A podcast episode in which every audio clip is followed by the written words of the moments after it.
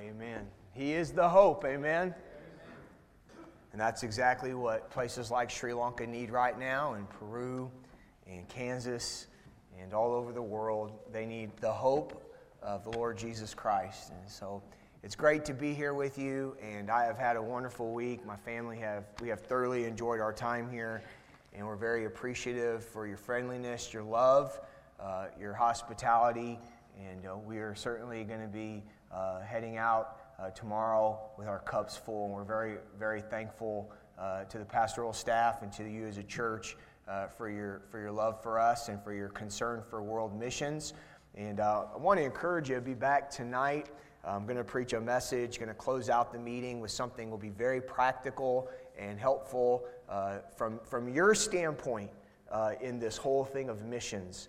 And I think you'll be blessed if you come back. So please be here tonight. If you're a guest this morning, uh, I want to encourage you. Please come back and hear uh, the pastor next Sunday. If you come and you say, "Man, uh, that guy, that young guy, he really blew it today." Well, I'm not the pastor, and uh, so you come back and and uh, I'm telling you, the man of God here will love you. This is a church that will care about you, care about your condition. And so if you're a guest, I want to encourage you, please come back and uh, next week to hear uh, the man of God. All right, well, let's take our Bibles this morning, and I'm going to invite you to stand if you're able and turn to Revelation chapter 1 this morning.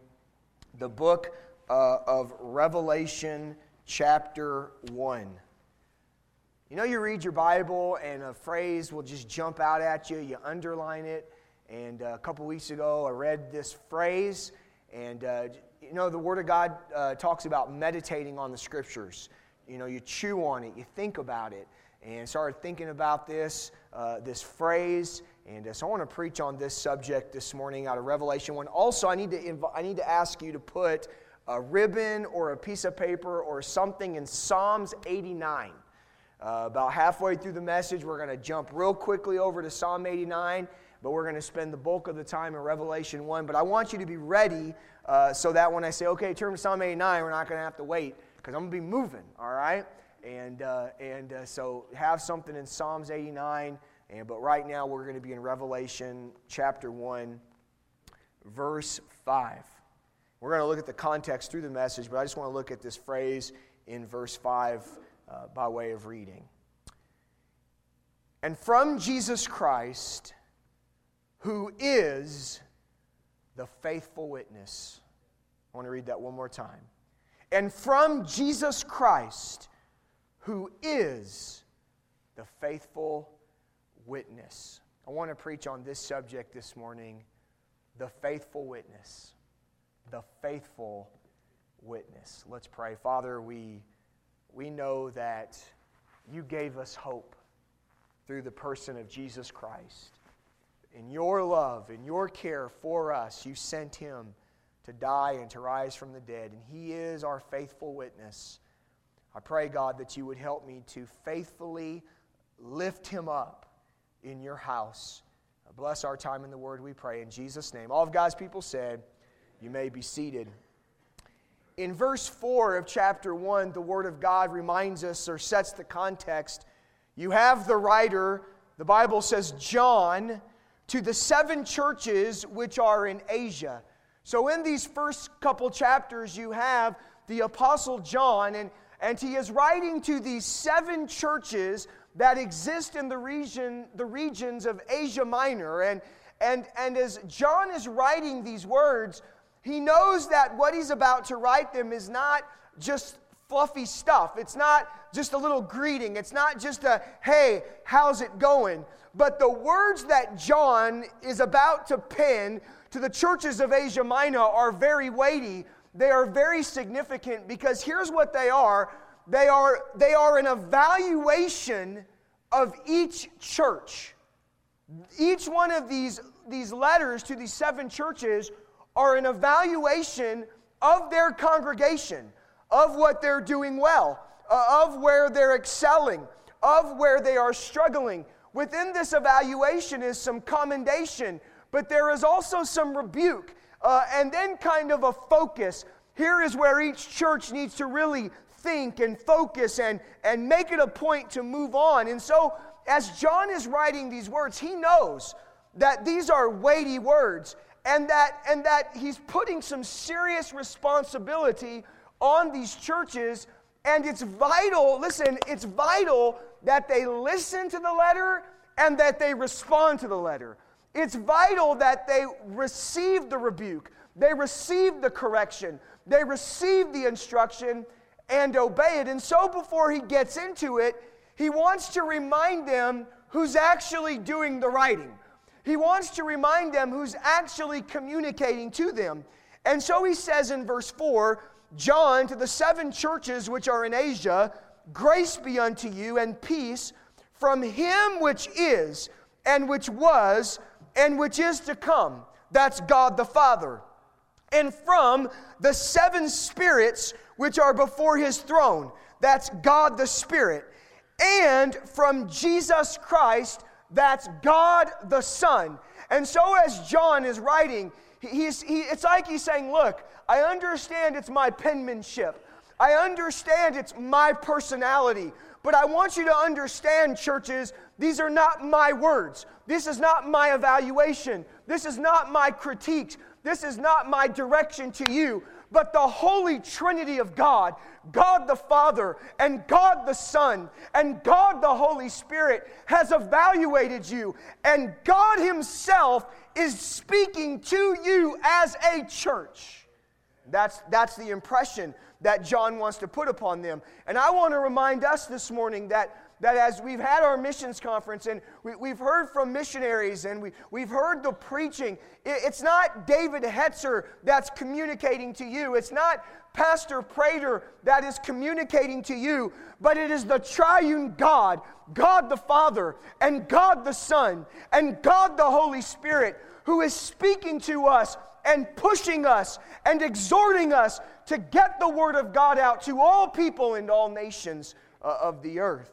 And so, and so he's, he's, he's reminding them of the source of these words. And as he speaks of the Trinity, as he describes the different persons of God, he gets to Jesus and he gives a lot of amazing uh, descriptive terms about Jesus Christ. They're well worth your time to just go through each one and meditate on each one. But I want us to focus on the very first attribute that he speaks of. Now, think about this of Jesus to these churches of Asia Minor. He says in verse 5 and from Jesus Christ, who is the faithful witness. He speaks about the witness of Christ. Now, the word witness simply means this it is a declaration or affirmation of fact. It is simply someone declaring something or affirming something that they are saying is a fact. It is something they have seen. It is something they have experienced. It is something that they believe to be true. It is their witness. It is their affirmation or declaration of something to be fact, a fact. Now, I want to remind us that as he's writing to these churches, each one of these churches existed in different cities uh, and different regions. You had Smyrna and Philadelphia and Ephesus and Laodicea. Uh, and as he was writing to these churches, if you read the history on all of these cities and all of these regions, here's what you're going to find. You're going to find that every one of these cities had existed hearing witness all through their existence. None of these, no, no, none of these cities were strangers to having people come and declare things as being fact or true. We'll take one example. You go to Acts chapter 19 and you drop in in the city of Ephesus, a large metropolitan city. And in that city, there was a witness. In that city, there was a declaration. In that city, there was a message that was being pumped through and accepted by the people throughout the city of Ephesus. And here's what the witness was the great goddess Diana and her image, which fell from Jupiter. The witness of Ephesus was that there is a great goddess named Diana. She has come from Jupiter and she deserves to be worshiped and she deserves to be followed. And all through the city of Ephesus, there were people who were believing in the witness of the goddess Diana. So much so that if you read Acts 19, you'll find they had books. These were books of enchantments. They were books of spells and all kinds of stuff that they would spend a great deal of money uh, to purchase and to use to heal people and to use to conjure up spirits to help uh, people achieve money and, and career success. And, and the craftsmith's business was, was, was, was booming as they would make silver images dedicated to the goddess Diana. And throughout the homes of the city of Ephesus, I mean, almost everyone had their little goddess Diana in their home that they would worship. And, and there was the great temple that was dedicated to Diana. And through that would be large, what we would almost call like a party scene great feasts of drinking and excessive eating and immorality. It was a city that had declared a witness and had embraced the witness of Diana. Um, I want to say this morning that the country of Sri Lanka, a tear shaped island that resides 15 miles off the southern coast of India, no larger than West Virginia, yet housing 22 million people, is full of witness today. The country of, Di- uh, the, oh, the, country of Diana, the country of Sri Lanka is not lacking, it is not lacking for witness. Matter of fact, if I take the Sri Lankan flag, the Sri Lankan flag itself declares the great witness of Sri Lanka. On the largest section of the flag, you'll notice that there is a lion. In the four corners of where the lion is, there are leaves. They are Bodhi tree leaves.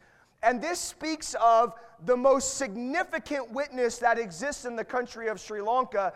It speaks of the Buddhist religion that, that, that hovers over and dominates the country. The lion, the word for lion uh, amongst the Sri Lankans is Sinhaya.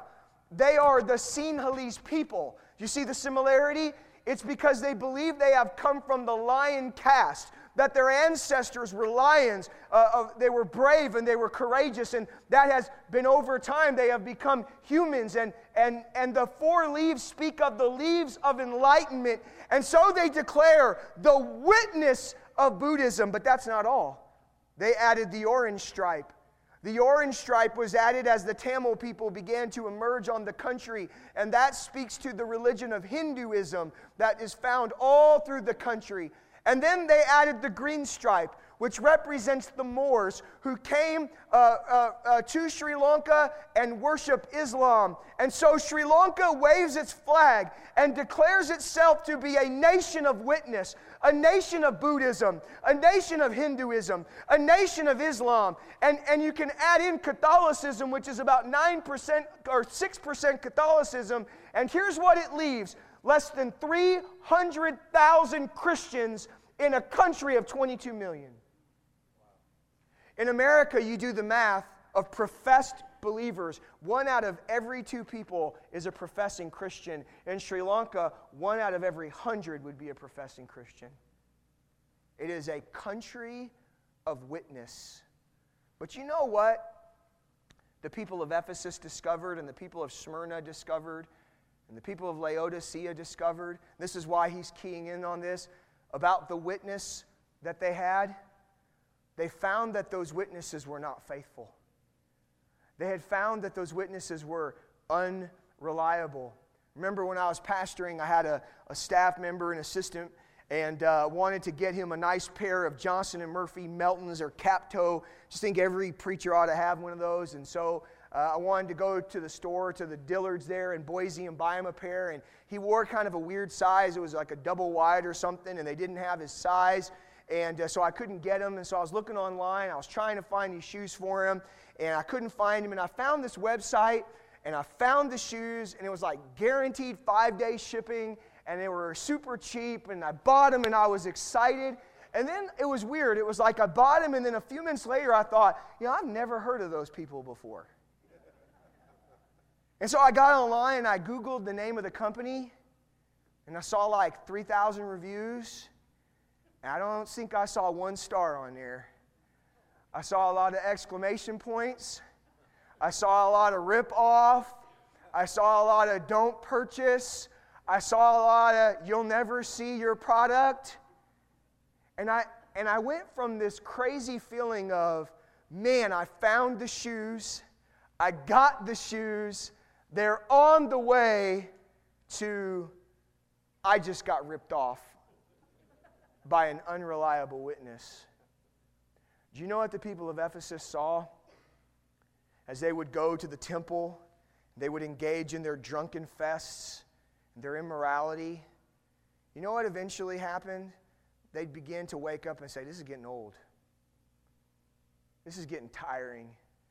People began to get into their 30s and beginning to get in their 40s, and age begins to creep in.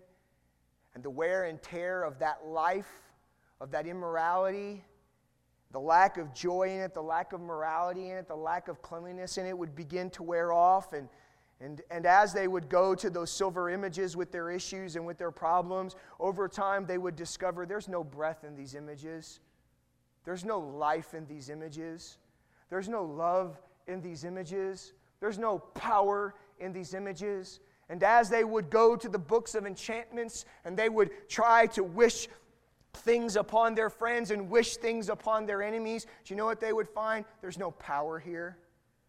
And they would go from the heightened sense of having found what they thought was the true witness to the great bottoming out of realizing that the witness of Diana was nothing more than a ripoff. Wonder how many people walk the streets of Sri Lanka they were born in Buddhism, they were born in Hinduism, they were born in Islam. They would never verbalize it because of fear of reprisal of their family or re- fear of the repercussions uh, uh, of the caste system or, or fear of losing their livelihood. But how many men and women walk the streets knowing this is a ripoff? You can read about the cells and the Islamic jihadists that is forming in the country of Sri Lanka, and you'll find that rich, educated young men whose fathers were some of the most wealthy men in Sri Lanka were a part of the people who blew themselves up and killed over a couple hundred people in the country. What moves, what moves people to attach themselves to such a violent and to such an extreme form of religion. Do you know what it is? It's a searching for something that's real. It's a searching for something that's true. It speaks of young men who had money, they had education, they could travel the world, but they had seen the truth of their religion, they had seen the truth of their upbringing, and they were going to the far reaches of extremism to find a true witness.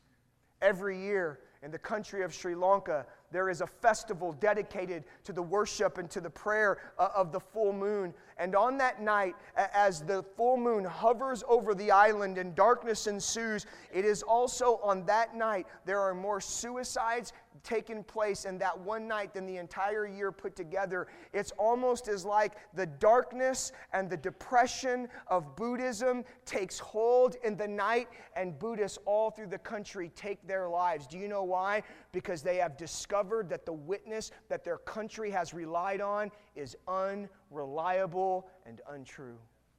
There is nothing, there is nothing that is more heartbreaking than to put your hopes in a truth and to find that it cannot provide what it has promised.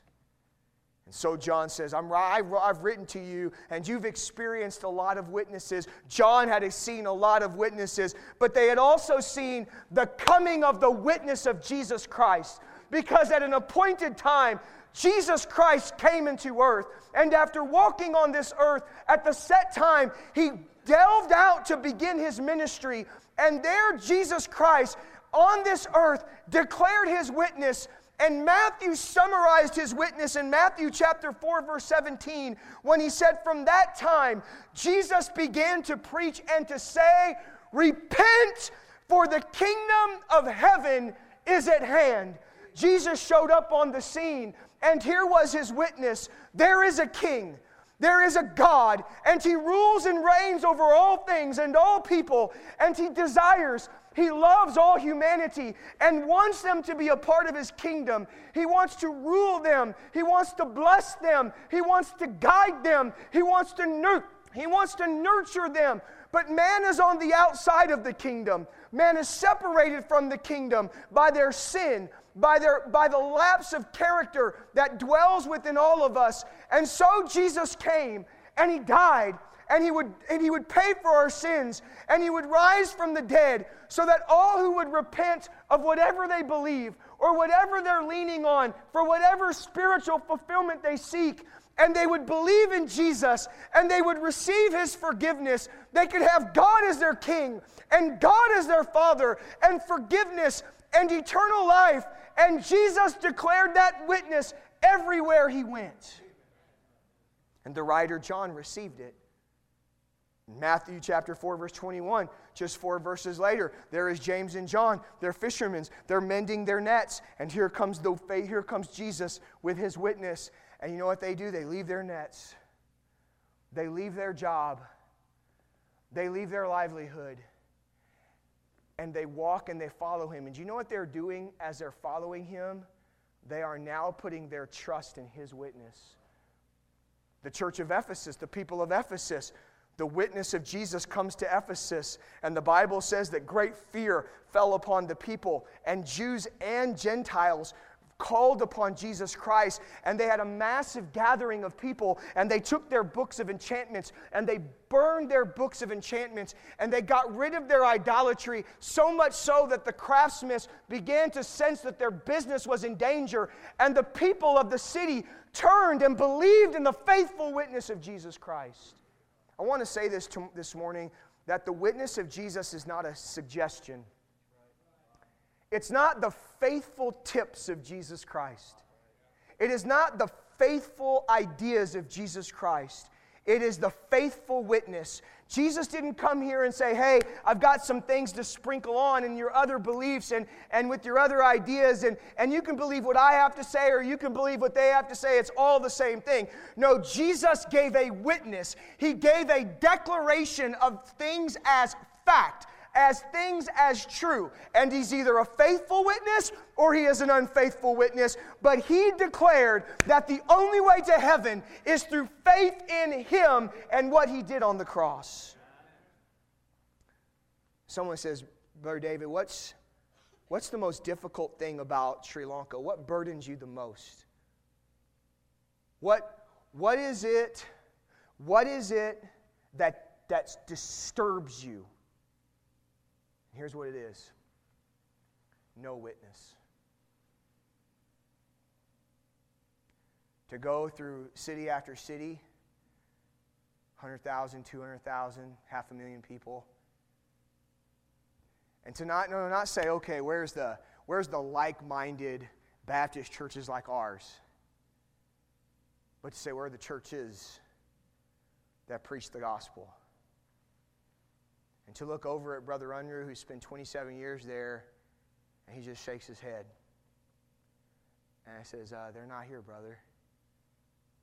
What breaks my heart is to, to think that a country of 22 million people, that three fourths of them have never had the, foot, the footprints of a man or a woman presenting to them the witness of Jesus Christ.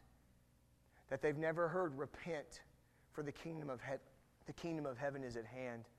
What is most heavy to me is the idea that a young man could be born and live and die and never once hear the witness of Christ. And the reality is, is that's most of the, of the country's life.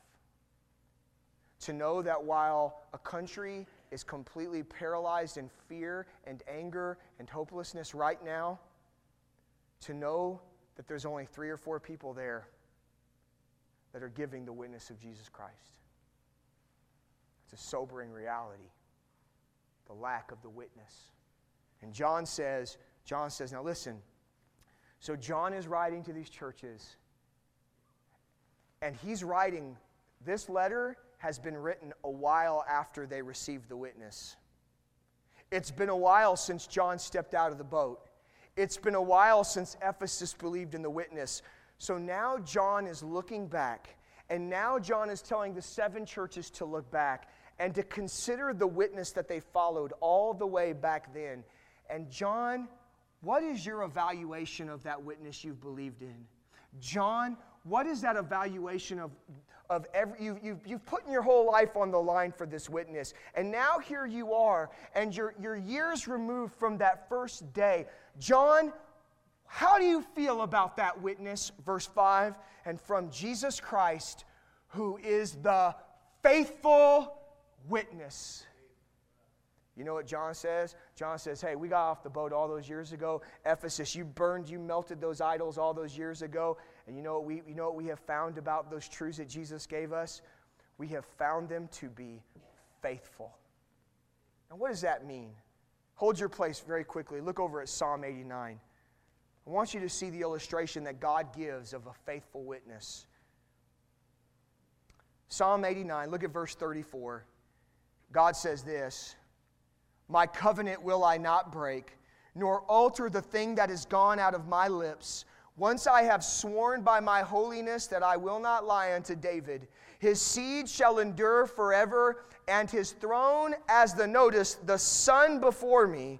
And it shall be established forever as the moon and as a faithful witness in heaven. Do you know what God reminded you? You can go back to Revelation. You know what God speaks of as an illustration of a faithful witness? He speaks of the sun and the moon. You know what? When I woke up this morning, and I woke up yesterday morning and I woke up the morning before, I never said, Man, I wonder if the sun's going to come out today. No, I know that the clouds might come and I might not be able to see the sun, but I don't remember a time in my life where I've ever said, Hey, I wonder if we're going to have any, I wonder if the sun's going to appear or if it's just going to disappear today.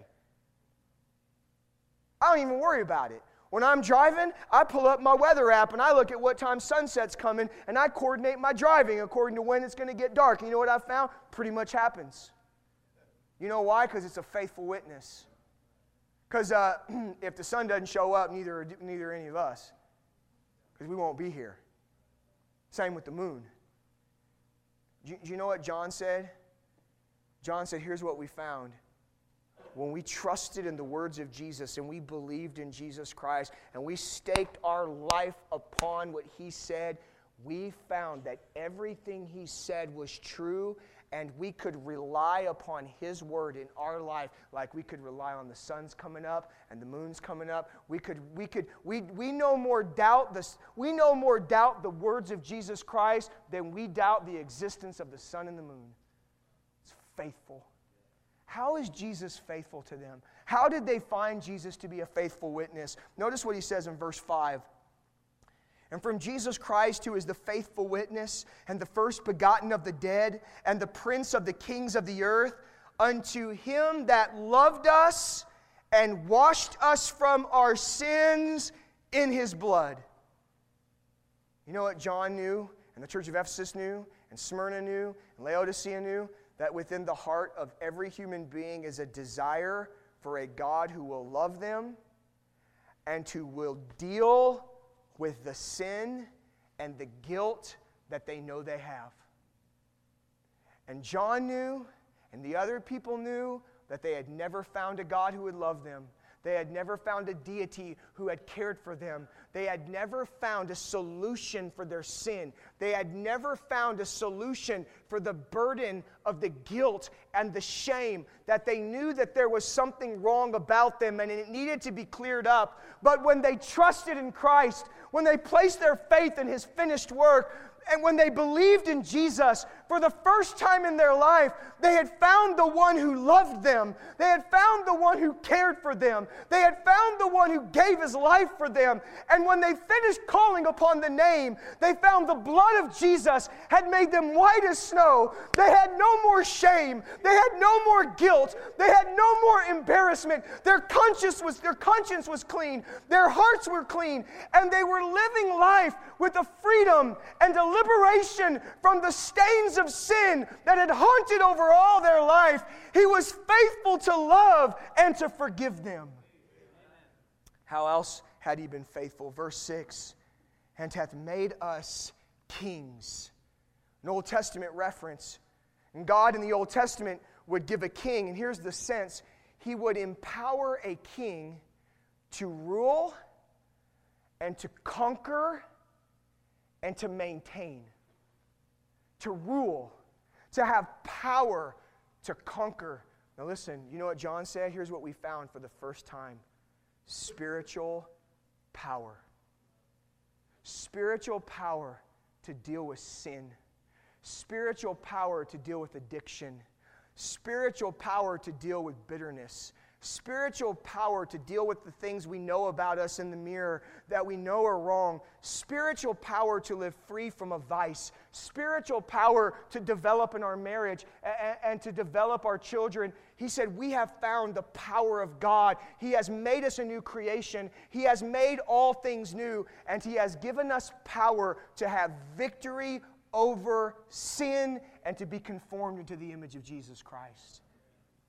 And then he also says this in verse 6 and hath made us kings and priests. The priests were the only ones in the Old Testament who had access to go before God. They're the only ones. John said we had lived our whole life wanting to know God. Ephesus had lived their whole life wanting to know God. But, but it wasn't until they placed their trust in Jesus that, as the Bible says, the veil was torn. And they could know what it is to come with their struggles, to come with their fears, to come with their disappointments, to come with their shattered hopes and dreams, and to come boldly before the throne of God and to find His grace and His mercy and His presence. No, John said, We have found that the Jesus that Jesus witness has provided us a real meaningful relationship with God that we had never known before. I have trusted many witnesses in my life. Every one of us in here, we have trusted many witnesses with the words of people and the words of friends and the words of family. But if you are a Christian in here this morning and you have truly followed the Lord, every one of us would agree with this morning that we have never found anyone more faithful to do what he has promised in our life. That would have been a good place to say amen. I'm going to say that again. I'm going to rewind that. If you're a Christian and you have followed the Lord, you have never found anyone to be more faithful to do in your life what he said he would do. He's given us forgiveness. Aren't you glad for forgiveness? Hey, look, I know we wear suits and stuff and we look good and all that, but we're, none of us are good. We have pride and ego, selfishness, bitterness that we, we all have a lot of flesh, but He's forgiven us of all of it. And he's, he's given us real power. By the power of His Spirit, how many things in your Christian life has He changed in you? How much different are, is your attitude in your speech, in your thinking? All because God has made you a king and given you rule in the spiritual world. And a, listen, and a relationship. How many times have you gone to God just in a quiet place, gone on a walk, gone on a run, just kneeled in a closet somewhere, and you talk to God? And look, I'm not mystical or anything, but I mean, you know this. It's like God's right there with you and He's guiding you, and He's comforting you, and He's strengthening you. No, anyone who's ever been broken, anyone who's ever experienced true tragedy knows that the throne of grace is real. He is a faithful witness. It was a Saturday. We were in Sri Lanka. We were going to go out and do door knocking and distributing of tracts. But it happened to be an election day, and in Sri Lanka, election days are extremely volatile. If you want to see something funny, Google Parliament fight in Sri Lanka. You'll see guys throwing chairs, chili powder in each other's eyes. It's crazy. It's something straight out of WrestleMania. And so, and so you don't want to hand out tracts on those days because they might accuse you of political propaganda and you might be mobbed. And so Brother Unruh had been trying to discern what, how to go about this. And so he decided we would go to the seashore that day and our church and some of the other national churches, we would go by the seashore and hand out tracts because that's where the fishermen live. The fishermen are the, the poorest. The fishermen uh, on the seashore and the tea pluckers and the tea plantation are the two poorest groups of people on the island. And so we would go and we'd witness. They have makeshift sheds, and we'd go through their little villages and we'd hand out tracts and give them the gospel and make our way down the seashore. Well, a little further north of us, there was a brother named Brother Gobi and the Tamil congregation. And as they were making their way down, there was a man who was standing right at the seashore, just looking out at the water. And Brother Gobi walked by and handed him a track, and they just kept going on. The man took the track. An hour and a half or two hours went by, and Brother Gobi and the men finished handing out tracks, and they went back to the church. And that man was standing there, waiting for them at their building, holding the track. And then he began to tell his story. He's a Hindu, his whole family is Hindus. He worked for the government, had a wife, had children, had grandchildren. Working for the government in Sri Lanka, that's a pretty good life. And here's what he had said My life was hopeless. I was miserable. And I could find nothing. And so I was standing there at the seashore that day because I was going to walk out into the middle of the water and let the, the strong currents of the Indian Ocean suck me out to my death when you handed me this. On the cover of the track, here's what it said Five minutes to live. And he said, I knew that in five minutes I would be dead. And there on the outside of that industrial building, Brother Gobi led that man to Jesus Christ. And Sunday night, I preached to that congregation, and there he was in the back row of the congregation, still holding the track with tears in his eyes and a joy that he had never experienced because, listen, he had tasted the reliable and faithful witness of Jesus Christ. John looks back and says, We have found Jesus Christ to be utterly reliable. One quick thing, we're going to wrap this up. Look at verse 9. If you're with me, say amen. amen. All right. Verse 9. I, John, who also am your brother and companion in tribulation, and in, uh, uh, hold on, I lost my spot there, and in the kingdom and patience of Jesus Christ, was in the isle that is called Patmos for the word of God and for the testimony of Jesus Christ. Now look at this. I was in the Spirit on the Lord's day and heard behind me a great voice as of a trumpet saying, I am Alpha and Omega, the first and the last. What thou seest, write in a book and send it unto the seven churches which are in Asia, unto Ephesus, and unto Smyrna, and unto Pergamos, and unto Thyatira, and unto Sardis, and unto Philadelphia, and unto Laodicea. Okay, get this. Jesus had more witness for those seven churches. He had some things he wanted to tell them. Are you with me this morning on that?